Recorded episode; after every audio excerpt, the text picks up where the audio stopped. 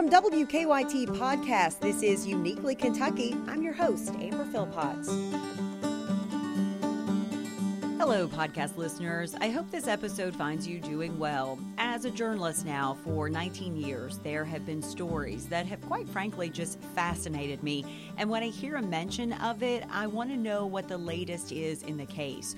One of those stories for me is that of disgraced Eastern Kentucky lawyer Eric C. Conn. The Floyd County attorney managed to pull off the largest Social Security fraud scheme in U.S. history. His story is one that's really almost unbelievable and one that you might think was ripped from the pages of a Hollywood script. Conn's story was recently released as part of a new docu-series, The Big Con, on Apple TV Plus. For this episode of Uniquely Kentucky, I'm talking with former WKYT and WYMT reporter and anchor Tanner Hesterberg. Tanner has worked on this case in his reporter days, but now is back in Eastern Kentucky as an attorney and fighting to help some of Conn's former clients try and get their benefits back and their life back on track. Uniquely Kentucky with Amber Philpott is brought to you by the WKYT News and Weather apps, available on the App Store and Google Play. Welcome into Uniquely Kentucky. I am joined by someone that maybe some of our listeners slash viewers will remember. He hasn't been gone that long, Mr. Tanner Hesterberg. He was a reporter with WYMT in Hazard and also with us at WKYT, also anchored the news as well. And now he is an attorney in Eastern Kentucky. Tanner, welcome. Amber, from one Morehead State Eagle to another, thank you for having me on your podcast. This is a, a big honor and a real treat for me. Oh, Tanner, you know, we could talk about a million different things. Obviously, news, Morehead State, sports. We have shared a lot of different things from those realms together. What I wanted to bring you on today and, and, talk to you about is something that I know both of us have a lot of interest in when it was happening in the news world um, is Eric C. Conn. Um, there is a new docu series out on Apple Plus, The Big Con. You are a part of that, and now the work that you're doing in Eastern Kentucky is also uh, still a part of that. So I want to talk about all of that. But first of all, for folks who may remember you from television, let's start there. Uh, you're no longer in TV. You decided to get out of the business and, as we say, go to the other side. So talk to me about getting into law. Uh, I, I, had to retire. I knew I, w- I was never going to be on the level of Amber Philpott and Sam Dick and Bill Bryant and all those guys. So I, I had to pick a new path. I love I love you and, and all of them. I'm, I'm just kidding, but I had a great experience in television. You know, it, it, people ask me why did you get out of TV news? You know, you had this great career, and they're right. I really did. And you would think as often as I get asked that, I'd, I'd have a good answer for it. Um, but I really don't. I, I can tell you why I didn't get out of TV. It wasn't because I was burnt out. It wasn't because I wasn't passionate about the work anymore. I still enjoyed it. I uh, had great bosses. Uh, Robert Thomas, your news director at WKYT, Steve Hensley and Neil Middleton at, at WYMT. They were all great to me. And I had a great gig. I was the weekend news anchor at the time at WKYT. Got to fill in uh, and and co-anchor with you on a few occasions. In fact, I have to digress for a second and mention one of my favorite memories was one evening I got to fill in with you, and it was Brian Milam doing sports and Chris Bailey uh, doing weather, and so we had an all Morehead mm-hmm. State anchor team that night. That was pretty special, um, yeah.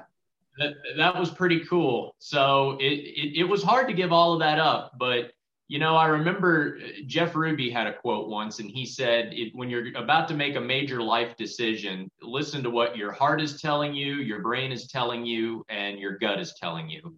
And if two out of three are telling you to do something, then that's probably the decision you need to make. And I was 28 years old at the time, and I'd always thought about law school. And I, I was like, you know what? This is the window of your life. If you're ever going to make this move and do it, you need to do it now. So I left TV news after uh, about a about seven years. Um, you know, collectively, I did about five years at, at WYMT in Hazard, and then a couple of years there at WKYT in Lexington. Um, moved up to Cincinnati, went to the University of Cincinnati Law School. I graduated in May of 2021. Uh, took the bar exam a couple of months later in July and found out in October I passed and was very fortunate to pass on, on my first attempt. And I got sworn in and did my first trial, uh, a criminal trial here in Floyd County the very next day. And I've been off and running since. So no rest for the uh, weary there, right? I, you know, the good Lord has really blessed me, Amber, um, with all these opportunities, and obviously the the Eric Conn saga. The reason you had me on here to, um, you know, to discuss that.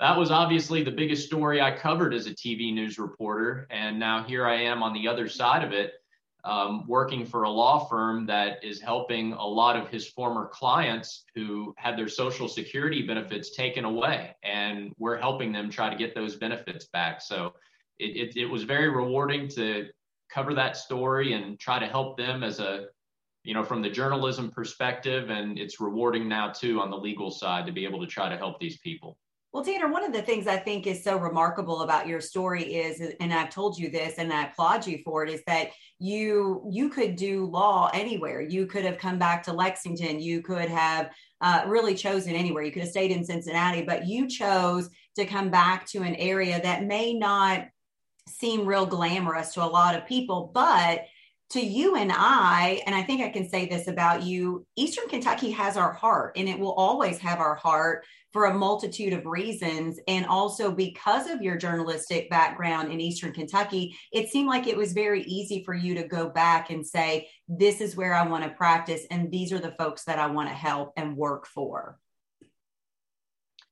Yeah, and, and you and I certainly are far from the first people to ever come work in this region and fall in love with it and fall in love with the people and fall in love with the culture. I think it's a really misunderstood region.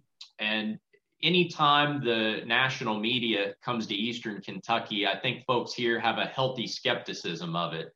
And when the this documentary crew first approached me about interviewing me for this story and the documentary on Eric Conn, and they told me they were going to be interviewing these folks in Eastern Kentucky, I I kind of gave them the primer of look, you know, you're going to run into a little bit of resistance because of how unfairly the region has been portrayed over the years mm-hmm. in the national media. I mean, you know, you, you go back to the uh, you know, the Diane Sawyer story and the Mountain Dew mouth and and all that nonsense and mm-hmm. and you know, people living in trailers and you know, we're a bunch of backwoods rubes that vote against our own self interests and and all just all of that crap is you know, yeah. it's just baloney. And people don't like being around here don't like being categorized into a box like that.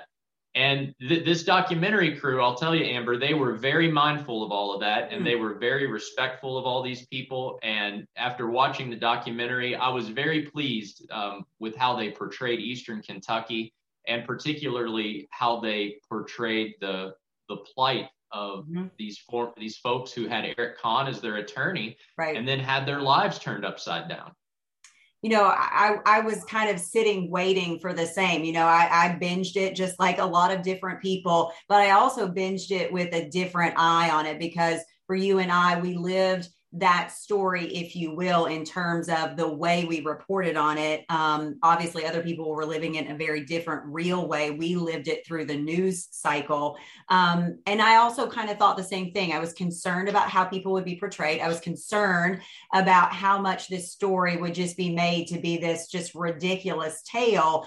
But at the end of the day, you know, it really did do justice. And I think it finally gave a voice to a lot of people that didn't have a voice, namely the whistleblowers. Um, in this. So let's go back um, in, in, case people are listening like, I have no idea what you're talking about. Um, Eric C. Managed to pull off one of the biggest Social Security schemes, a fraud scheme in the US history. Um, this was a story. This was a guy, though, Tanner, for you and I, prior to this happening, if you've worked in Eastern Kentucky, you knew who Eric Conn was. You saw him because you couldn't go down the road and not see a billboard talking about what he does for a living. So, for people that are unfamiliar with Eric Conn before what they know as the fraud now, what do you say? How do you describe him to people and, and what happened? I, I, don't know that you can encapsulate Eric Conn in a sentence. In the 30 minutes or, we have here. or, or, a paragraph or, or even a word. I think the very first quote they use of mine in the documentary is calling Eric Conn a bombastic figure. Uh, so I, I, guess that's as about as succinct as I can put it. He was everywhere, and you know, it, it, and Ned had a quote in the documentary too. If you went down the street here in Eastern Kentucky and asked ten people who the president was, nine of them would know who the president is, but all ten would know who Eric Conn was. He was just ubiquitous. He was everywhere uh, on the billboards, on the airwaves. He he was kind of the the guy who perfected viral marketing before viral marketing was even a thing as we understand it now. And so to see him go from that sort of figure who was kind of he kind of had this mythology about him and was pretty universally liked around here because of all the success he had winning people's benefits to see him go from that to now serving what amounts to a life sentence in federal prison is is really shocking, and I hope people, um, you know, who watch the documentary, um, can can get a sense of just what a just an insane story it was in this part of the country. You know, Tanner, for people that may not understand, there are a lot of people that won't understand um, what it's like or the need to get those benefits. When you have someone like Eric Conn, who is who was very successful. How important was a guy like that to a lot of people who did it, who needed the benefits for the right reason? How important was he to folks? He was extremely important because this is a part of the country where there are a lot of on the job injuries. A lot of people are sick and have poor health outcomes in Eastern Kentucky. You know, a lot of uh, people went to work in the coal mines and got hurt and needed to get on disability and he had this amazing track record whatever his percentage was it was way up in in the 90% in terms of his of his batting average on these cases and amber it wasn't just that he was winning cases he was getting results in as little as a month uh, in a process that typically takes on average about 18 months for somebody to win their disability benefits you usually apply get denied two or three times. They stretch it out over a year or two before you finally win your benefits, if you're even lucky enough to win them. So it, it wasn't just that he was winning, he was winning quickly. And it, it's untelling how many millions of dollars got injected into Eastern Kentucky's economy uh, because of this scheme that he engineered. And of course, we now know the reason he was able to win and win so quickly is because he had judges and doctors on the tape. I'm going to ask you to take the the uh, lawyer, the attorney hat off, and let's go back to the news side. When do you remember, in terms of the news cycle, uh, first reporting on, or you know, your first kind of recollection of of Eric Conn and this story starting to become something? Because you ultimately covered this story quite a bit. Well, the story first entered the national conscience bef- while I was still in college before I mm-hmm. even got to WYMT. I think the Wall Street Journal article, it you know, there's a lot of dates, and I hope I'm not getting my dates mixed up, but I think the Wall Street Journal article came out in 2011.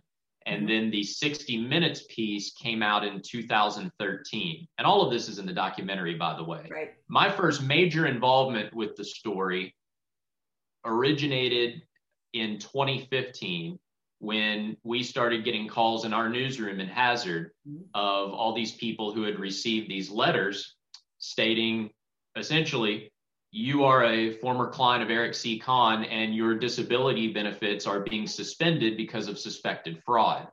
And that initiated a humanitarian crisis here in Eastern Kentucky because for the overwhelming majority of these folks, this was their only source of income you know they didn't have any other way to to pay their bills or uh, buy food. I mean, I'm you know many of them obviously received government assistance in that regard too. But uh, I, I would go to these people's homes and and sit down at their kitchen tables and interview them, and they would say things like, you know, I don't know how I'm going to be able to buy my grandkids Christmas gifts. I don't know how I'm going to be able to buy clothes. I don't know how I'm going to be able to pay my power bill and my water bill and it was extremely tragic and for some people it was such a shock to the system and sent them into such a spiral of depression that there were several suicides mm-hmm. and you know it, it, it's just you know i don't mean to sound flippant about it because that's you know that that's the most tragic outcome that mm-hmm.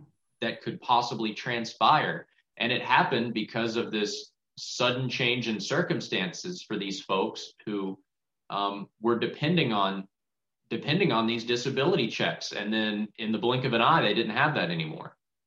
Tanner, did you ever have, I, I can't remember, did you have any direct contact with, you know, Eric in terms of trying to get an interview at one point or trying to reach out to him? I feel like there was something there, right?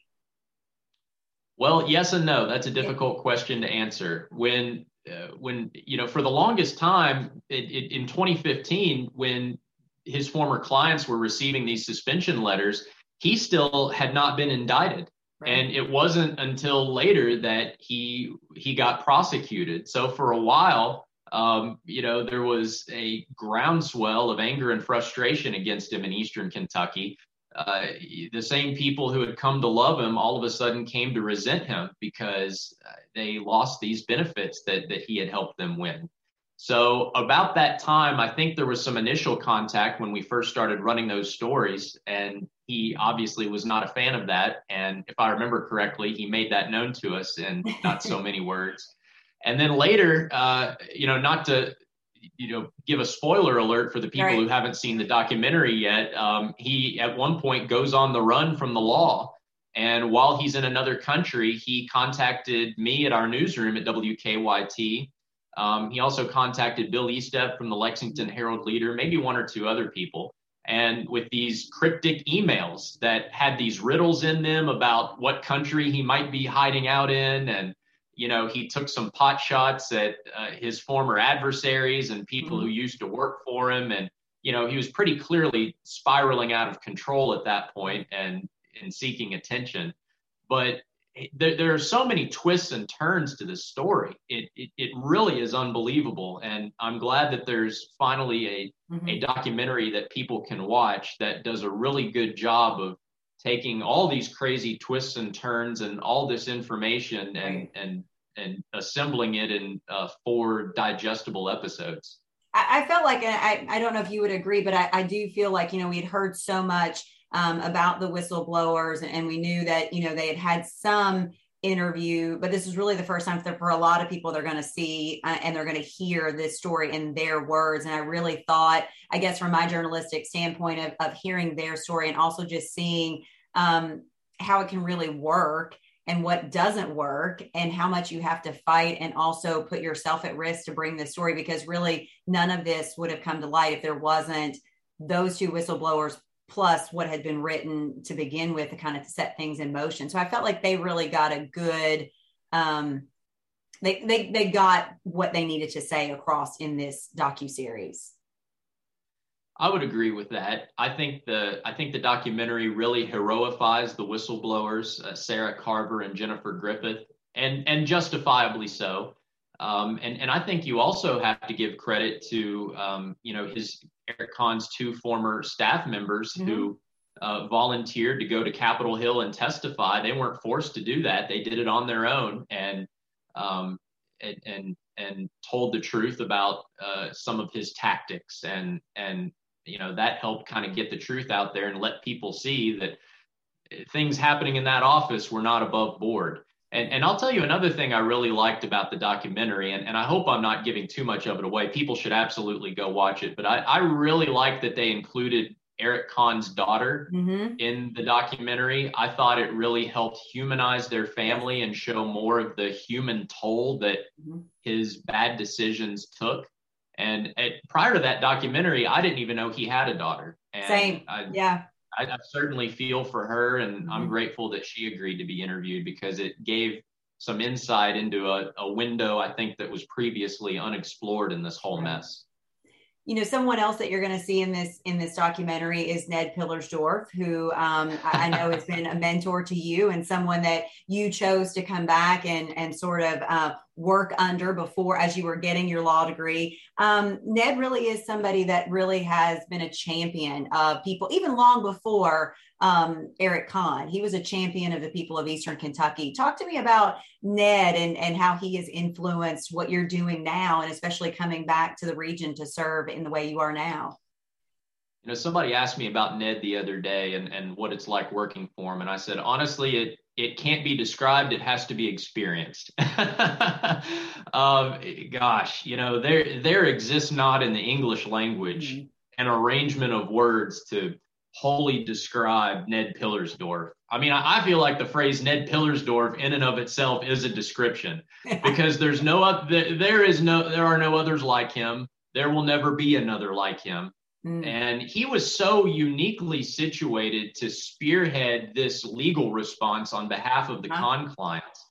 If it wasn't for him and and some other folks too, John Rosenberg, Evan Smith, the folks at AppalReD, this mm-hmm. army of volunteer lawyers, if if if all those people led by Ned had not stepped up, you know, these poor folks would have gotten steamrolled. And and who knows what the outcome would have been and I think too, Tanner, when I was watching the documentary and and and then remembering that so many people like that stepped up, I think that's a whole other that could also be explored in a whole different way of how you bring those folks together. I mean, all of those stepped up to really do that work for free to come in. And as you said, this was a crisis in itself with so many people, and the fact that it is still going on and to this minute as we talk right now, it's still ongoing for folks and their livelihood. Yeah, and, and I'm really glad you brought that up, Amber, because the legal profession sort of has a stigma and sometimes a stench in terms of public reputation. Mm-hmm. People don't always hold lawyers in the highest regard. And I joked with somebody the other day. I said, I, you know, I, I, I got tired of a thankless job as a reporter and people always um, taking shots at my career. So I decided to become an attorney. I think, I think you, I think we work in two of the, um, yeah two of the two careers that definitely are, are not all, always held in the highest public regard these days, which is completely unfair and probably a conversation for another day. But to get back podcast. to my to get back to my point, I think that this this movie or this documentary shows that response from these volunteer lawyers, and it was a great credit to the bar. It was.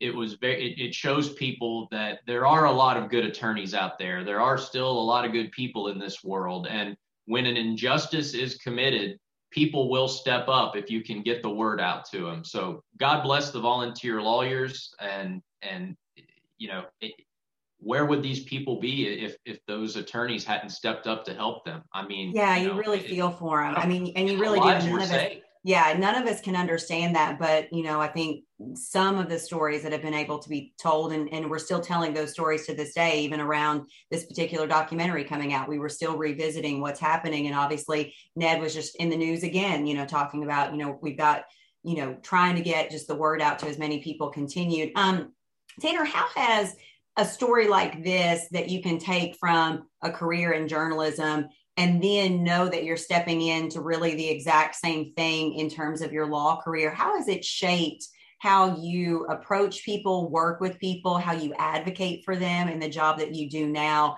coming out of news and, and having a story like this sort of follow you if you will I think the best way to answer that is to kind of circle back to when I first decided to to leave TV news to become an attorney. Um, you know, I, I, I knew I wanted to do something to have a greater impact to help my friends and neighbors in Eastern Kentucky.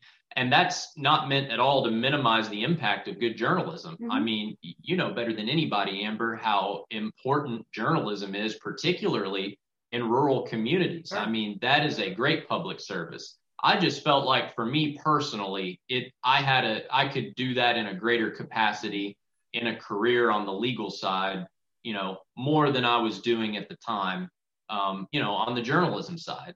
And, uh, you know, it, it, it, being able to, to work here in Eastern Kentucky and be on, on the ground with these folks and, and sit down and talk to them face to face and ask them what I can do to help them. Mm-hmm. It's extremely gratifying work for me.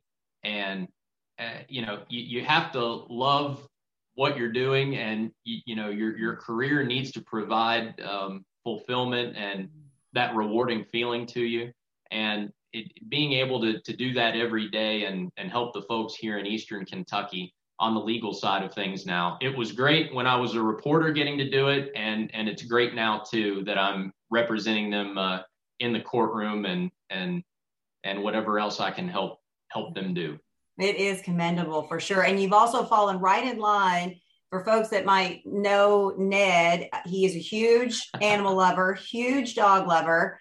Uh, does he still have the Saint Bernard?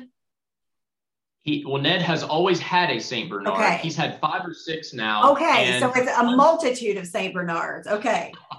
You have fallen into that because you have your own. Is it legal beagle that you? Uh, what what is it? Mugsy. I I have Mugsy the legal beagle. Okay. He's in our commercial now, and he uh he, he's in our commercial, and every now and then I'll uh I'll use him on social media. He's pretty popular. He's certainly more popular than I am. Um, actually the Saint Bernard that you see with Ned in the documentary on the billboard taunting the Social Security Administration, that was Haley. She passed away recently, but oh. Ned now has a new Saint Bernard named Athena, who is a rescue Saint Bernard. And she uh, we tried to put her in the commercial, but she was a little too rambunctious, so she's still waiting to make her TV debut. I love everything about that. Um, as I said, we are Morehead State grads.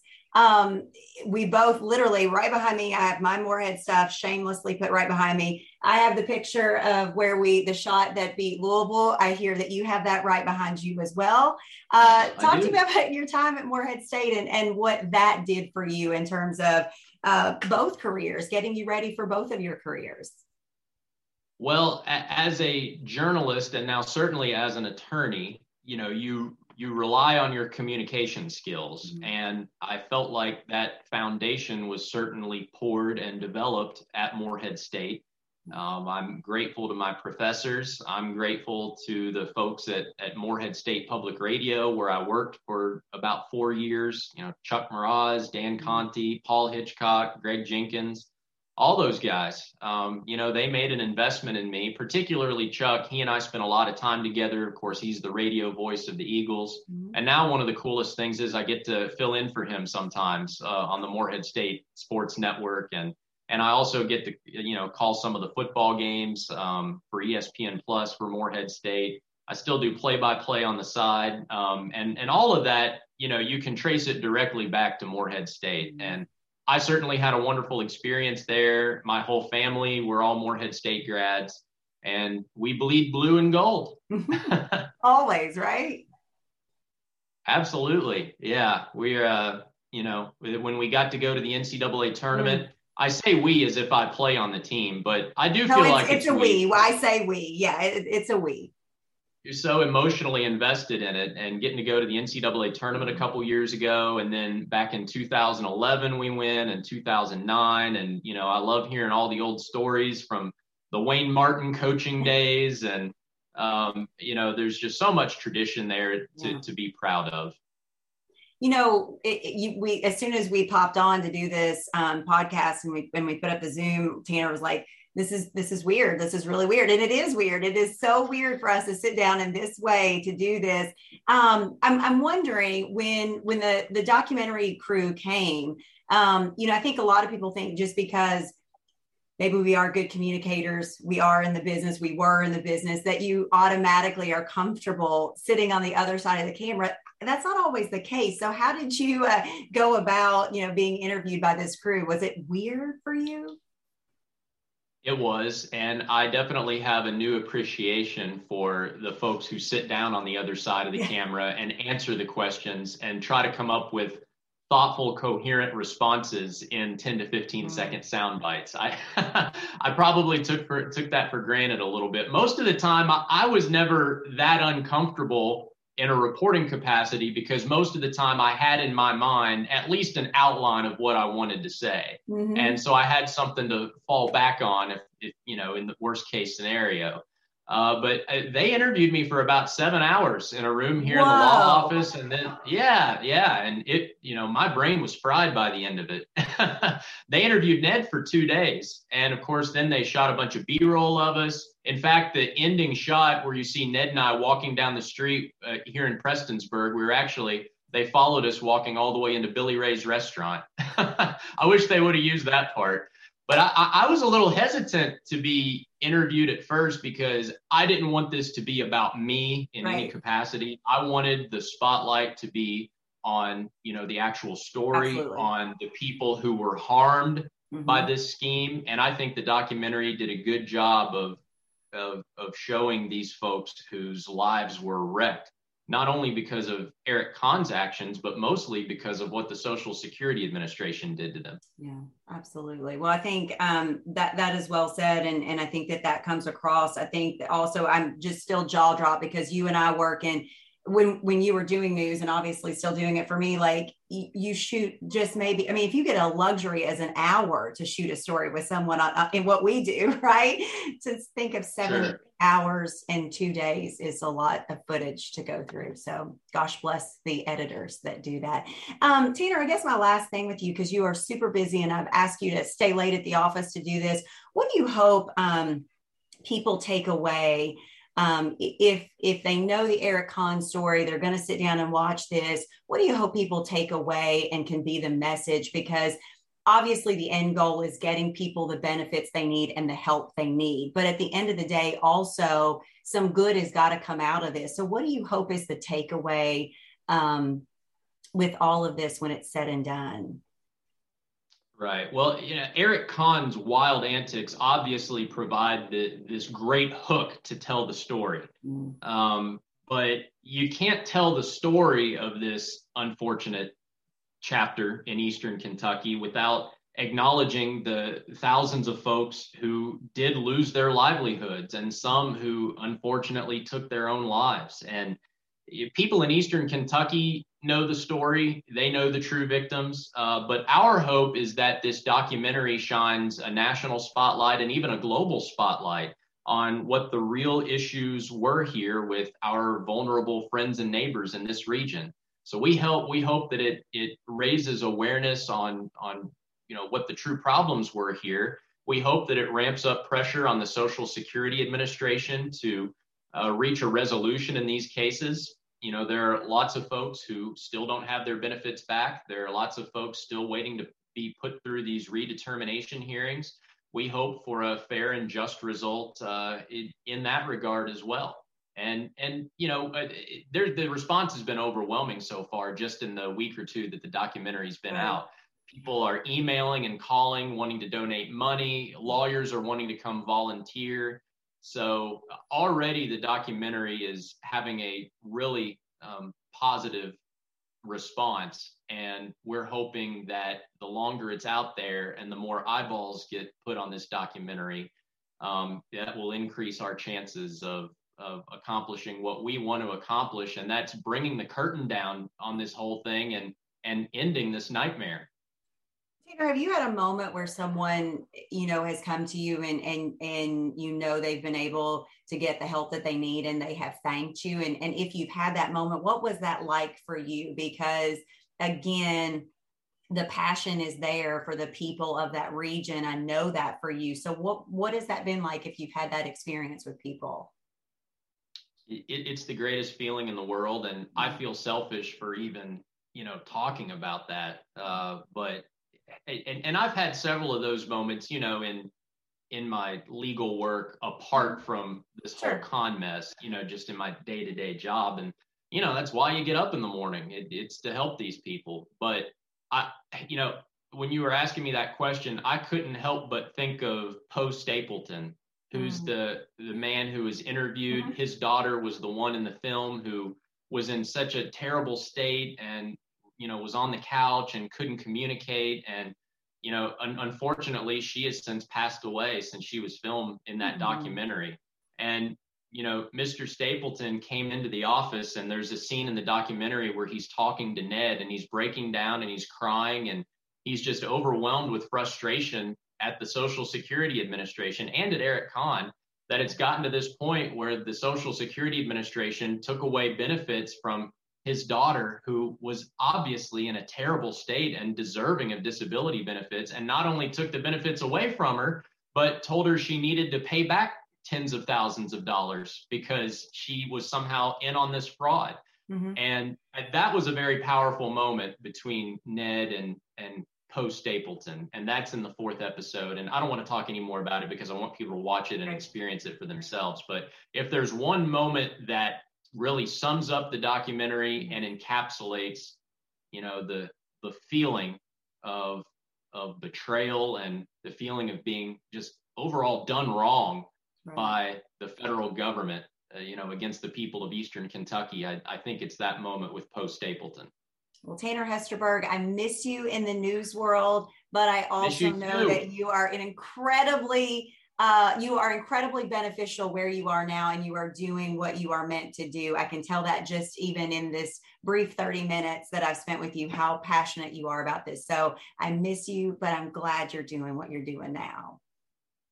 Well, thank you so much for those kind words, Amber. Um, it, this has been a real honor for me. Obviously, I looked up to you as a young reporter, and, and not just you, but a lot to you. Yeah. Um, when I was coming up through the ranks at WYMT, you had a brief stop in, in Hazard, and folks were still talking about you when I was there in a very positive way. Yeah. And to be able to have that career and now have the career I, I have now, I'm, I'm a very blessed guy. And, you know, I, I probably take it for granted sometimes, but uh, the good Lord sure has blessed me, and this has been a real honor for me. Thank you. Wow. Tanner, um, like I said, I, I, appreciate all of that, and um, and you you were one of the good ones. We knew that you had it and you wanted to do it, but I'm also glad that you found another passion. So people can find you. The law office is there in Floyd County, correct? Yep, we're in downtown Prestonsburg near the courthouse and pillersdorflaw.com. That's our email address if you want to shoot us an email. Um, be happy to help anybody that that reaches out to us. Well, you're there for that. So we'll give you a shameless plug for that. And then also, um, you can see the entire story, the four episodes of the Big Conn on Apple uh, TV Plus right now. Check it out. Um, we've given you a few spoilers in there, but even if we gave you a spoiler, it is still worth going and checking out. Um, it is really eye opening. And so, Tanner, thank you for bringing us a little bit of insight into your part in that and, and what Ned is doing down there as well. So, thank you so much to all of our listeners. Go check that out. And thank you for your time. And I'll see you again. Well, I'll see you on the news before you hear me again on a podcast. Thank you. Get more local news and weather at a more convenient time. Watch WKYT News at 10 on the CW Lexington with Amber Philpott, Bill Bryant, and Chris Bailey.